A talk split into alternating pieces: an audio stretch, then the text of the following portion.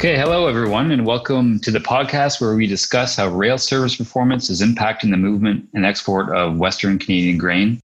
I'm Greg Northey, Vice President of Corporate Affairs at Pulse Canada, and I'm joined by Milt Poirier, who manages the Ag Transport Coalition, a consortium of agriculture groups that produce data and reports on rail service and performance. Milt is with uh, QGI Consulting. Hi, Milt. Hi, Greg. Milt, let's get started. And so, interested to know what the demand picture looks like for rail service this year. Obviously, we've heard about a, a, large harvest and a lot of grain wanting to be moved.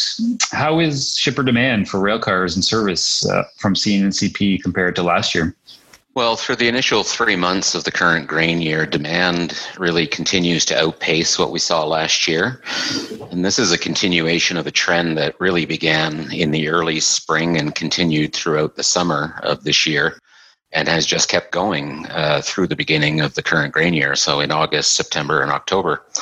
For some context, if we look at uh, how the spring and the summer for the 2019 grain year, so the most recently completed grain year, unfolded, shipper demand in the April to July period this year was 21% higher than it was at that time the prior year. Um, this was a pretty much an across the board increase for both CN and CP, although in that particular time period a little more heavily weighted towards CP. So coming out of the spring and, summer into July, the trend really has continued uh, right into the new grain year, which began on August the 1st.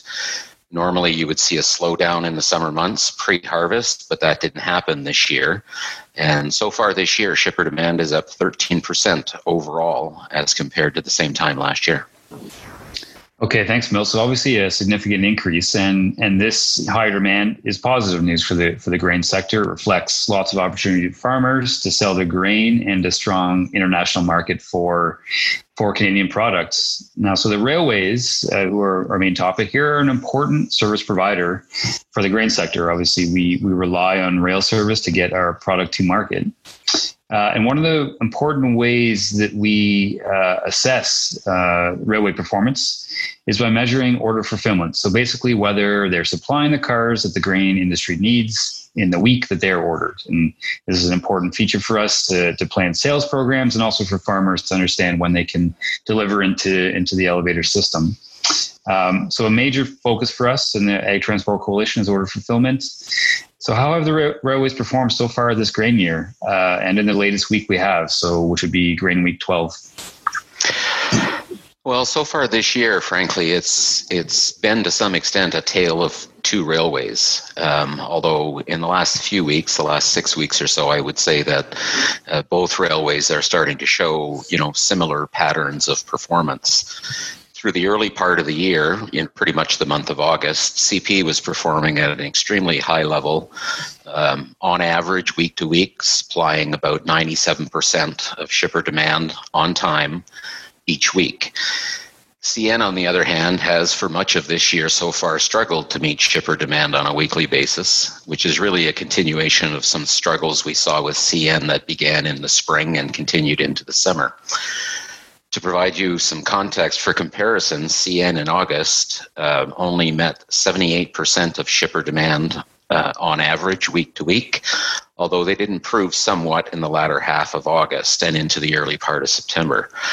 Over the course of the last six weeks, neither railway, frankly, has performed particularly well, with CN supplying only 77% on average and CP only 83% of shipper demand on average on a weekly basis. So the trend in performance is, is downward, unfortunately, but that's what we're seeing over the course of the last month and a half. Yeah, and that's uh, an important thing to keep in mind. Reliable, consistent performance on on the rail sector is really essential for for the sector to to meet export demand and make sure that we're uh, maximizing the, the the potential for for our sales in different countries. So it is a bit concerning for sure, and something we'll be watching as we as we move in through the winter. Um, before we wrap up, though, we, we do have a good sense of what this order fulfillment looks like for individual provinces. So, is there anything you're seeing in the data uh, for specific provinces uh, around rail service?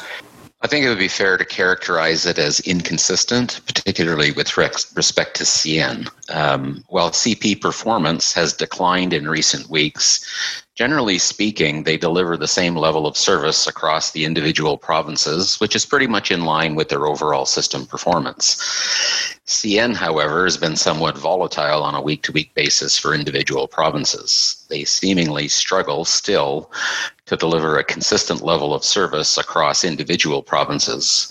And what we see is significant swings on a week to week basis from one province to the other. So, in some weeks, one or two provinces will see performance that is at par or superior to what CN is delivering on a system basis. In other weeks, we see two out of three provinces that are seeing performance that's far lower than what CN is delivering on a week to week basis. So, it's very volatile and difficult to predict. Yeah, thanks, Milton. Again, a, a, a, concern going into into the winter when uh, we do need to have a, a well-performing rail system. So, thanks again for joining us, Milt, uh, and giving us a little preview on uh, on the ATC data. Uh, for those of you who are interested in, in, these reports that we do, as weeklies as well as daily reports, you can go and look at uh, agtransportcoalition.com. On behalf of Milt and myself, thanks for listening.